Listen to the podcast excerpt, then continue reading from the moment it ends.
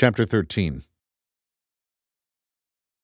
Mr. Easton, I don't think we need to be searched, said Stratt. I think you do, said the head prison guard. His thick New Zealand accent sounded friendly, but there was an edge to it. This man had made a whole career out of not putting up with people's crap. We're exempt from all. Stop, Easton said. No one gets in or out of Paré without a full search. Auckland Prison, which the locals called Paré for some reason, was New Zealand's only maximum security prison unit. The sole point of entry was awash with security cameras and a microscanner for all guests. Even the guards passed through the detector on their way in. Easton's assistant and I stood off to the side while our bosses had their dispute. He and I looked at each other and mutually shrugged, a small fraternity of underlings with stubborn bosses. I'm not turning over my taser. I can call you Prime Minister if you like, Stratt said. Sure, said Easton. She'll tell you the same thing that I'm about to tell you now. We don't let weapons anywhere near those animals in there. Even my own guards only have batons. There are some rules we don't change. I'm fully aware of your authority, but it has limits. You're not magical. Mr. E. Torch, Easton said, holding out his hand.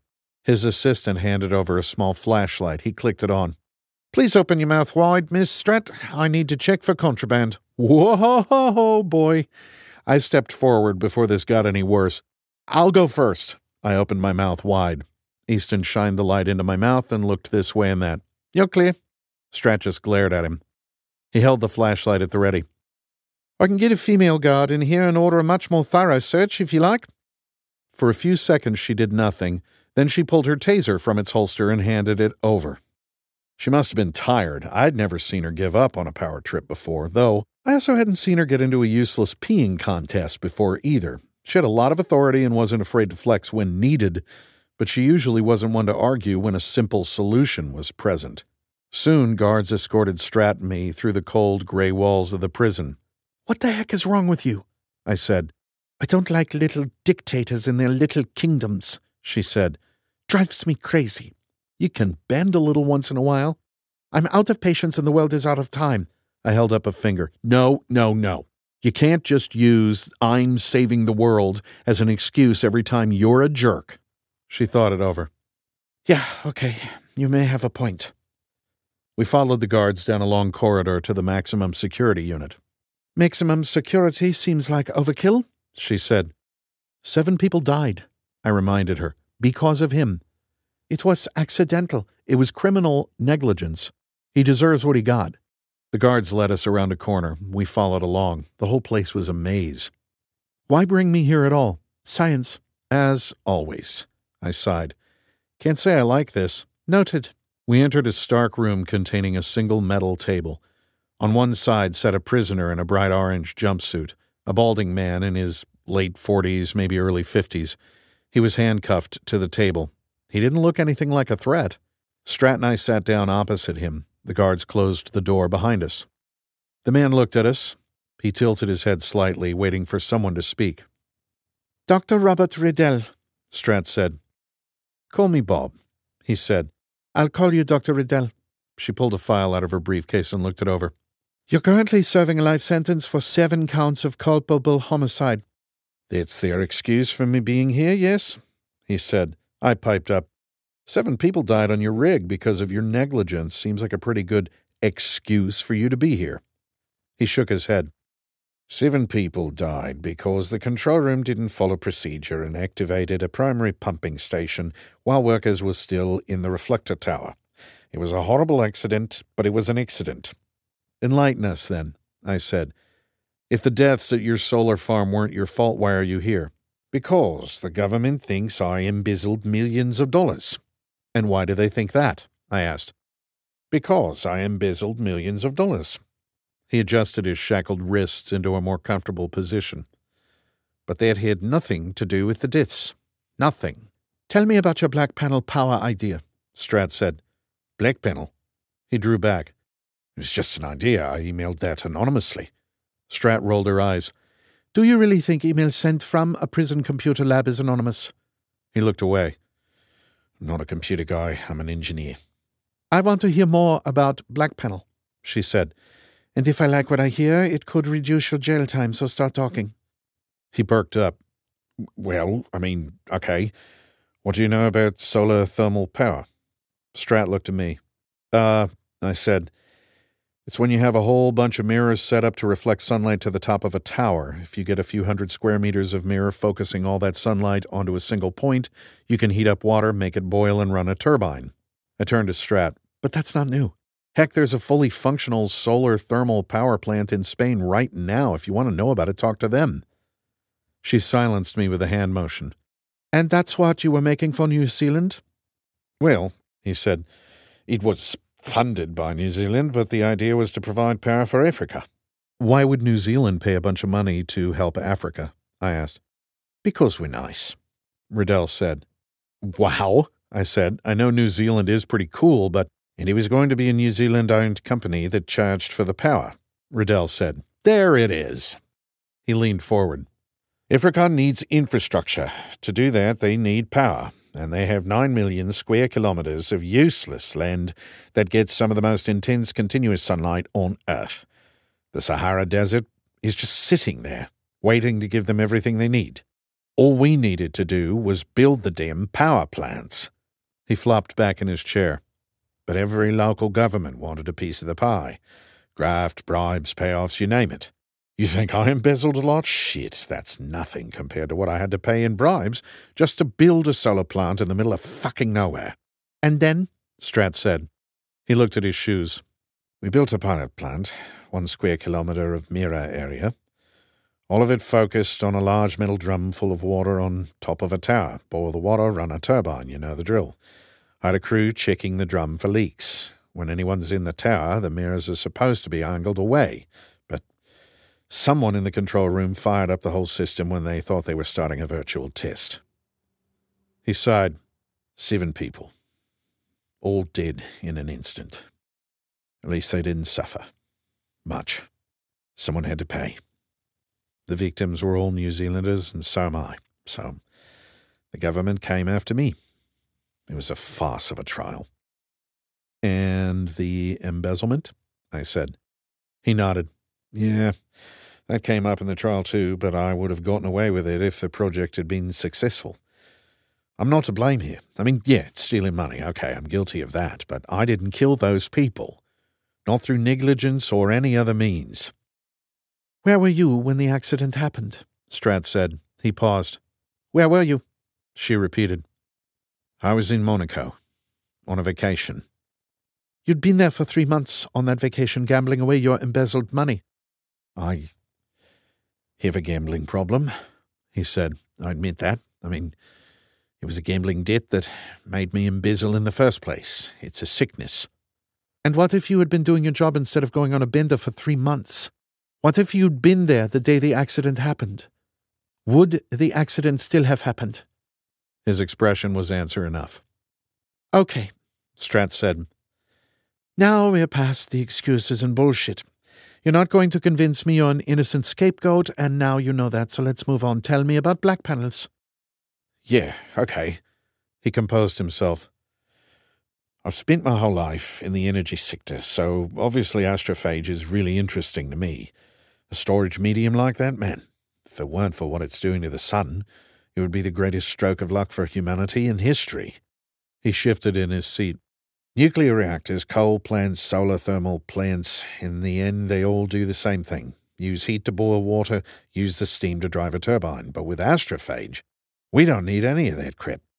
It turns heat directly into stored energy, and it doesn't even need a big heat differential. Just anything above 96.415 degrees.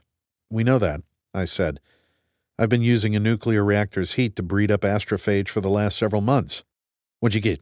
Maybe a few grams? My idea can get you a thousand kilograms per day. In a few years, you'll have enough for the whole Hail Mary mission. It'll take you longer than that to build the ship anyway. All right, you have my attention, I said. Of course, Strat hadn't told me anything about whatever black panel was. Get a square of metal foil, pretty much any metal will do, anodize it until it's black. Don't paint it, anodize it. Put clear glass over it and leave a one centimeter gap between the glass and the foil. Seal the edges with brick, foam, or some other good insulator, then set it out in the sun. Okay, what good will that do? The Blake foil will absorb sunlight and get hot. The glass will insulate it from outside air. Any heat loss has to pass through the glass, and that's slow. It'll reach an equilibrium temperature well over 100 degrees Celsius. I nod, and at that temperature you can enrich astrophage. Yes. But it would be ridiculously slow, I said. If you had a one square meter box in ideal weather conditions, say 1,000 watts per square meter of solar energy, it's about half a microgram per day, he said, give or take. That's a far cry from a thousand kilograms per day. He smiled. It's just a matter of how many square meters you make of it. You'd need two trillion square meters to get a thousand kilograms per day. The Sahara Desert is nine trillion square meters. My jaw dropped open. That went by fast said Stratt. Explain. Well, I said, he wants to pave a chunk of the Sahara Desert with black panels, like a quarter of the entire Sahara Desert. It'd be the biggest thing ever made by humanity, he said. It'd be starkly visible from space. I glared at him. And it would destroy the ecology of Africa and probably Europe. Not as much as the coming ice age will. Stratt held up her hand. Dr. Grace, would it work? I fidgeted. Well, I mean, it's a sound concept, but I don't know if it's even possible to implement. This isn't like making a building or a road. We're talking about literally trillions of these things. Redell leaned in. That's why I designed the black panels to be made entirely out of foil glass and ceramics, all materials we have plenty of here on Earth. Wait, I said, how do the astrophage breed in this scenario? Your black panels will enrich them, sure, and they'll be breed ready, but there are a bunch of steps they need to go through when they breed. Oh, I know, he smirked. We'll have a static magnet in there to give them a magnetic field to follow.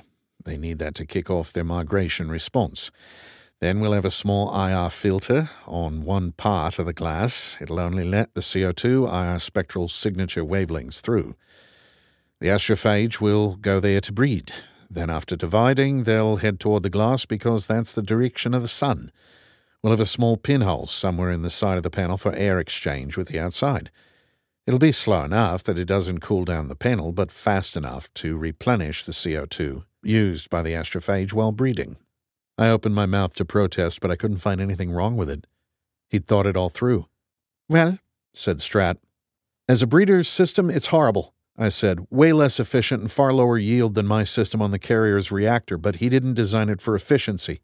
He designed it for scalability. That's right, he said. He pointed to Stratt. I hear you have godlike authority over pretty much the whole world right now. That's an exaggeration, she said. Not much of one, though, I said. Redell continued. Can you get China to orient their industrial base around making Blake panels? Not just them, but pretty much every industrial nation on Earth. That's what it would take. She pursed her lips. After a moment, she said, Yes. And can you tell the goddamned corrupt government officials in North Africa to stay out of the way? That part will be easy, she said. When this is all over, those governments will keep the black panels. They'll be the industrial energy powerhouse of the world. See, there we go, he said. Save the world and permanently lift Africa out of poverty while we're at it, of course. This is all just a theory. I have to develop the black panel and make sure we can mass produce it. I'd need to be in a lab instead of prison. Stratt molded over. Then she stood. Okay, you're with us. He pumped his fist. I wake up in my bed, which is mounted to the tunnel wall. That first night was a kludge with duct tape. Since then, I learned that epoxy glue works well on xenonite, so I was able to attach a couple of anchor points and mount the mattress properly. I sleep in the tunnel every night now. Rocky insists, and once every 86 hours or so, Rocky sleeps in the tunnel and wants me to watch. Well, he's only slept three times so far, so my data on his waking period is a bit sparse. But he's been kind of consistent on it. I stretch out my arms and yawn. Good morning, Rocky says. It's pitch dark. I turn on the lamp mounted next to the bed. Rocky has an entire workshop set up on his side of the tunnel. He's always making modifications or repairs to something or other. Seems like his ship is constantly in need of repair. Right this moment, he holds an oblong metal device with two of his hands and uses another two to poke at the innards with needle like tools. The remaining hand grasps a handle on the wall. Morning, I say. I'm going to eat. I'll be back. Rocky waves absently. Eat. I float down to the dormitory for my morning ritual. I eat a pre packaged breakfast, scrambled eggs with pork sausage, and a bag of hot coffee.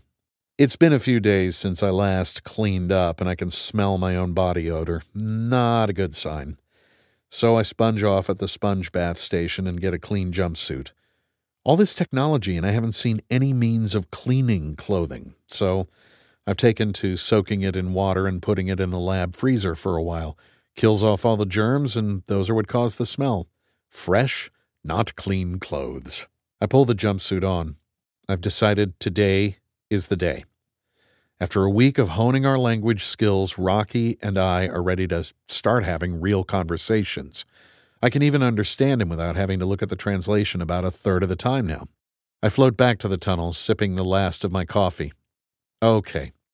Finally, I think we have the words needed for this discussion. Here goes. I clear my throat. Rocky, I am here because astrophage makes Sol sick but doesn't make Tau Ceti sick. Are you here for the same reason? Rocky puts the device and his tools on his bandolier and climbs along the support rails to the divider. Good. He understands this is a serious conversation. Yes. No understand why Tau not sick, but Eridani is sick. If astrophage no leave Eridani, my people die. Same, I say. Same, same, same. If astrophage continues to infect Sol, all the humans will die. Good, same. You and me will save Eridani and Sol. Yes, yes, yes. Why did other humans on U ship die? Question. Rocky asks. Oh, so we're going to talk about that. I rub the back of my head. We, uh, we slept all the way here. Not a normal sleep, a special sleep, a dangerous sleep, but necessary. My crewmates died, but I didn't. Random luck. Bad, he says. Bad. Why did the other Eridians die? I not know. Everyone get sick, then everyone die. His voice quavers. I not sick. I not know why. Bad, I say with a sigh. What kind of sick? He thinks for a moment. I need word. Small life, single thing, like astrophage. Eridian body made up of many, many of these. Cell, I say. My body is many, many cells also. He says the Eridian word for cell, and I add the tones to my ever growing dictionary. Cell, he says. My crew have problem with cells. Many, many cells die. Not infection. Not injury. No reason. But not me. Never me. Why question? I not know. Each individual cell in the affected Eridians died? That sounds horrible. It also sounds like radiation sickness. How am I going to describe that? I shouldn't have to. If they're a spacefaring people, they should already understand radiation. We don't have a word for it between us yet, though. Let's work on that. I need a word fast moving hydrogen atoms. Very, very fast. Hot gas. No, faster than that. Very, very, very fast. He wiggles his carapace. He's confused. I try another approach. Space has very, very, very fast hydrogen atoms. They move almost the speed of light. They were created by stars long, long, long ago. No, no mass in space. Space is empty. Oh boy. No, that's wrong. There are hydrogen atoms in space. Very, very fast hydrogen atoms. Understand. You didn't know that? No. I stare in shock. How can a civilization develop space travel without ever discovering radiation? Dr. Grace, she said. Dr. Lokken, I said. We sat across from each other at a small steel table. It was a tiny room, but spacious by aircraft carrier standards. I didn't quite understand its original purpose, and its name was written in Chinese characters, but I think it was a place for the navigator to look at charts? Thank you for making time to see me, she said. Not a problem. As a rule, we tried to avoid each other. Our relationship had matured from annoyed with each other to very annoyed with each other. I was as much a part of the problem as she was, but we got off on the wrong foot all those months ago back in Geneva and never really improved. Of course, I don't think this is necessary. Neither do I, I said. But Stratt insisted you run this stuff by me, so here we are. I have an idea, but I want your opinion. She pulled out a file and handed it to me. CERN is going to release this paper next week. This is a rough draft, but I know everyone there, so they let me see an advance copy. I opened the folder. Okay, what's it about? They figured out how astrophage stores energy. Really? I gasped. Then I cleared my throat. Really? Yes. And frankly, it's amazing. She pointed to a graph on the first page. Long story short, it's neutrinos. Neutrinos? I shook my head. How the heck? I know. It's very counterintuitive, but there's a large neutrino burst every time they kill an astrophage. They even took samples to the IceCube Neutrino Observatory and punctured them in the main detector pool. They got a massive number of hits. Astrophage can only contain neutrinos if it's alive and there's a lot of them in there. How does it make neutrinos? She flipped a few pages in the paper and pointed to another chart. This is more your area than mine, but microbiologists have confirmed astrophage has a lot of free hydrogen ions, raw protons with no electron, zipping around just inside the cell membrane. Yeah, I remember reading about that. It was a group in Russia that found that out. She nodded. CERN is pretty sure that through a mechanism we don't understand, when those protons collide at a high enough velocity, their kinetic energy is converted into two neutrinos with opposite momentum vectors. I leaned back, confused. That is really odd. Mass usually doesn't just happen like that. She wiggled her hand. Not quite true. Sometimes gamma rays, when they pass close to an atomic nucleus, will spontaneously become an electron and a positron. It's called pair production, so it's not unheard of, but we've never seen neutrinos created that way. That's kind of neat. I never got too deep into atomic physics. I've never heard of pair production before. It's a thing. Okay. Anyway, she said, there's a lot of complicated stuff about neutrinos I won't get into. There are different kinds, and they can even change what kind they are, but the upshot is this. They are an extremely small particle. Their mass is something like 120 billionth the mass of a proton. Wait, I said. We know astrophage is always 96.415 degrees Celsius. Temperature is just the velocity of particles inside. So we should be able to calcu- calculate the velocity of the particles inside, she said. Yes. We know the average velocity of the protons, and we know their mass, which means we know their kinetic energy. I know where you're going with this, and the answer is yes, it balances.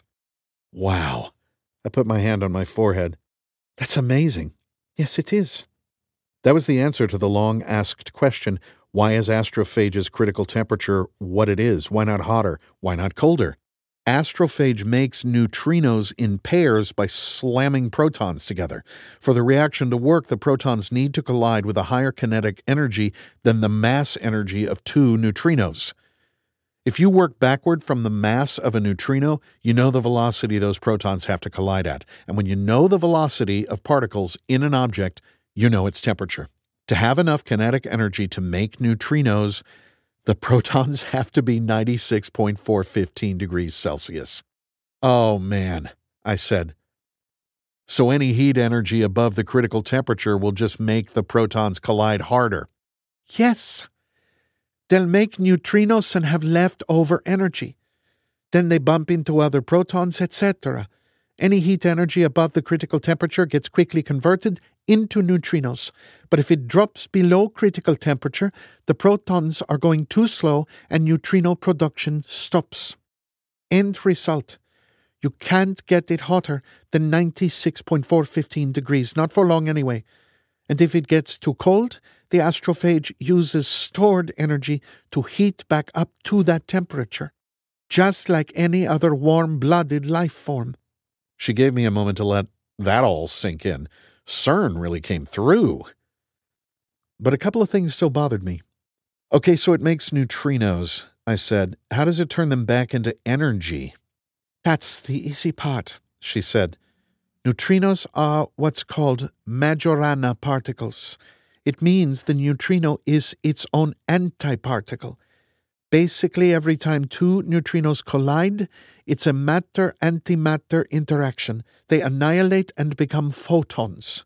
Two photons, actually, with the same wavelength and going opposite directions. And since the wavelength of a photon is based on the energy in the photon, the Petrova wavelength, I yelped. She nodded. Yes. The mass energy of a neutrino is exactly the same as the energy found in one photon of Petrova wavelength light. This paper is truly groundbreaking. I rested my chin on my hands. Wow. Just. Wow. I guess the only remaining question is how does an astrophage keep neutrinos inside? We don't know. Neutrinos routinely pass through the entire planet Earth without hitting a single atom. They're just that small. Well, it's more about quantum wavelengths and probabilities of collision, but suffice it to say, neutrinos are famously hard to interact with, but for some reason, astrophage has what we call super cross sectionality. That's just a fancy term meaning nothing can quantum tunnel through it. It goes against every law of particle physics we thought we knew, but it's been proven over and over. Yeah, I tapped my finger on the table. It absorbs all wavelengths of light, even wavelengths that should be too large to interact with it. Yes, she said. Turns out it also collides with all matter that tries to get by, no matter how unlikely that collision should be. Anyway, as long as an astrophage is alive, it exhibits this super cross sectionality. And that brings us nicely to what I wanted to talk to you about. Oh? I say, there's more? Yes. She pulled a diagram of the Hail Mary hull out of her bag. This is what I need you for. I'm working on radiation protection for the Hail Mary. I perked up. Of course, astrophage will block it all. Maybe, she said. But I need to know how space radiation works to be sure. I know the broad strokes, but not the details. Please enlighten me. I folded my arms. Well, there's two kinds, really high energy particles emitted by the sun, and GCRs that are just kind of everywhere. Start with the solar particles, she said. Sure, solar particles are just hydrogen atoms emitted by the sun. Sometimes a magnetic storm on the sun can cause it to spit out a whole bunch of them. Other times it's relatively quiet, and lately, the astrophage infection has been robbing so much energy from the sun that magnetic storms are less common. Horrifying, she said. I know. Did you hear the global warming has been almost undone? She nodded. Humanity's recklessness with our environment accidentally bought us an extra month of time by preheating the planet. We fell in poop and came out smelling like roses, I said. She laughed. I have not heard that one. We don't have that expression in Norwegian. You do now, I smiled.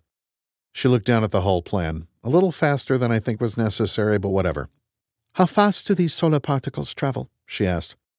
About 400 kilometers per second. Good, we can ignore them. She scribbled a note to herself on the paper.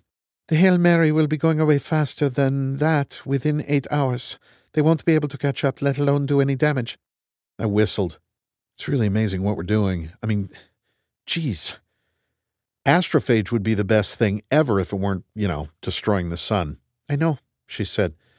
Now tell me about GCRs. Those are trickier, I said. It stands for Galactic Cosmic Rays, she said, and they're not cosmic rays, right? Right. They're just hydrogen ions, protons, but they're going a lot faster. They're going near the speed of light. Why are they called cosmic rays if they're not even electromagnetic emissions? People used to think they were, the name stuck. Do they come from some common source? No, they're omnidirectional. They're made by supernovas, which have happened all over the place.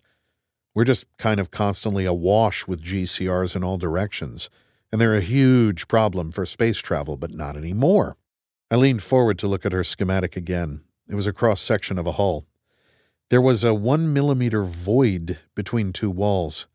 Are you going to fill that area with astrophage? That's the plan. I pondered the schematic. You want to fill the hull with fuel? Isn't that dangerous?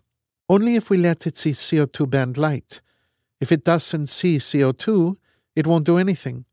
And it'll be in the dark between the hulls. Dimitri plans to make a fuel slurry out of astrophage and low viscosity oil to make it easier to transport to the engines. I want to line the hull with that stuff. I pinched my chin. It could work. But astrophage can die from physical trauma. You can kill one by poking it with a sharp nanostick. Yes. That's why I asked CERN to do some off the books experiments for me as a favor. Wow, CERN will just do whatever you want? Are you like mini Stratt or something? She chuckled. Old friends and contacts. Anyway, they found that even particles moving near light speed can't get past astrophage, and none of them seem to kill it either. That actually makes a lot of sense, I said. It evolved to live on the surface of stars. They must get bombarded by energy and very fast moving particles all the time. She pointed to a zoomed in schematic of astrophage canals. The entire radiation load will be halted. All we need is a layer of astrophage slurry thick enough to guarantee there's always an astrophage cell in the way of any incoming particles. One millimeter should be more than enough. Plus, we don't waste any mass. We'll be using the fuel itself as insulation. And if the crew need that last little bit of astrophage, well, consider it a reserve. Huh a reserve that could power New York City for 20,000 years. She looked at the diagram, then back to me. You did all that math in your head? Eh, I had some shortcuts. We're dealing with such absurd scales of energy here, I tend to think in New York City years of energy, which is about one half of one gram of astrophage. She rubbed her temples. And we need to make two million kilograms of it. If we make a mistake along the way, We'll save astrophage the trouble of destroying humanity by doing it ourselves, I say. Yeah, I think about that a lot. So, what do you think? she said. Is this a terrible idea, or could it work? I think it's genius. She smiled and looked away.